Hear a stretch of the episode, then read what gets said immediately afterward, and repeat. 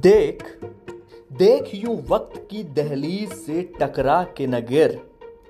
रास्ते बंद नहीं होते कोशिश करने वालों के लिए। आपने सुना होगा एक शब्द कीप ट्राइंग कोशिश करते रहिए कीप ट्राइंग किसी भी उम्र में होंगे, आपने सैकड़ों बार सुना होगा। आखिर इस कीप ट्राइंग कोशिश करते रहो का अर्थ क्या है? इसके पीछे की वो कीमिया क्या है? इसके पीछे का राज क्या है? आज मैं आपको बताता हूँ। लूडो खेलते होंगे आप में से बहुत लोग। लूडो खेलने पर छह कब आता है? ज़ाहिर सी बात है छ आता है। एक आएगा, पाँच आएगा, चार आएगा, तीन आएगा, और फिर अचानक से छ भी आता है। लेकिन वो छेद तब आता है जब आप पासा फेंकते हैं। अगर आप पासा फेंकना बंद कर देंगे तो क्या छ आएगा? नहीं आएगा दोस्तों। तो छ आने का मतलब है कि आपको पासा फेंकते रहना है। यानी कोशिश करते रहना है। सफलता का सीधा सा मतलब है 19 बार असफल होके 20वीं बार सफलता का स्वाद चखना।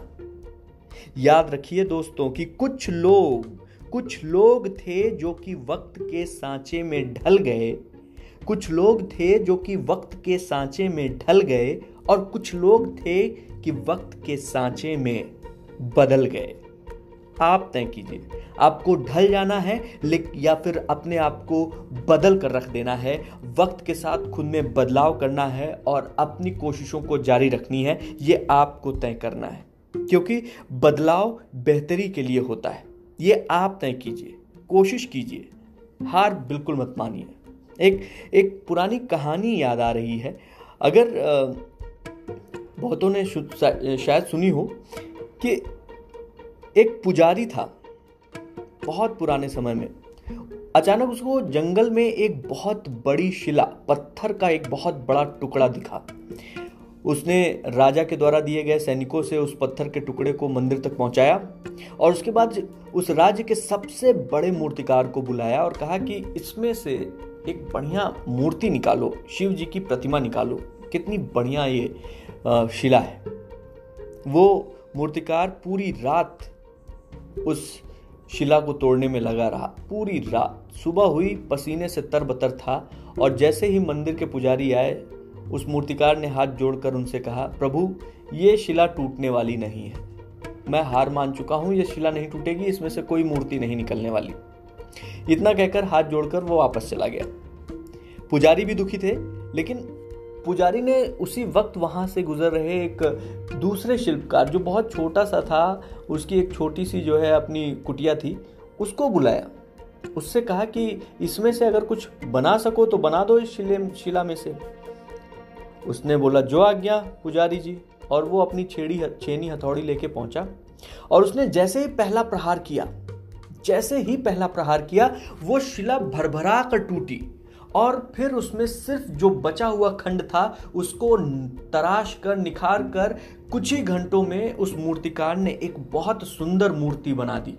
दौड़ता हुआ मंदिर के अंदर गया और सीधे पुजारी के पास जाके कहा, प्रभु, ये शिला बहुत चमत्कारी थी। एक ही प्रहार में ये शिला टूट गई और शिला से एक जो मूर्ति निकली है, जो मूर्ति मैंने गढ़ी है, आप बस देख लीजिए उसे। पुजारी बाहर निकले और पुजारी ने उस मूर्ति को देखा। देखते ही उनके दिमाग में पहले मूर्तिकार की बात याद आई कि इस शिला से अब कुछ नहीं हो सकता।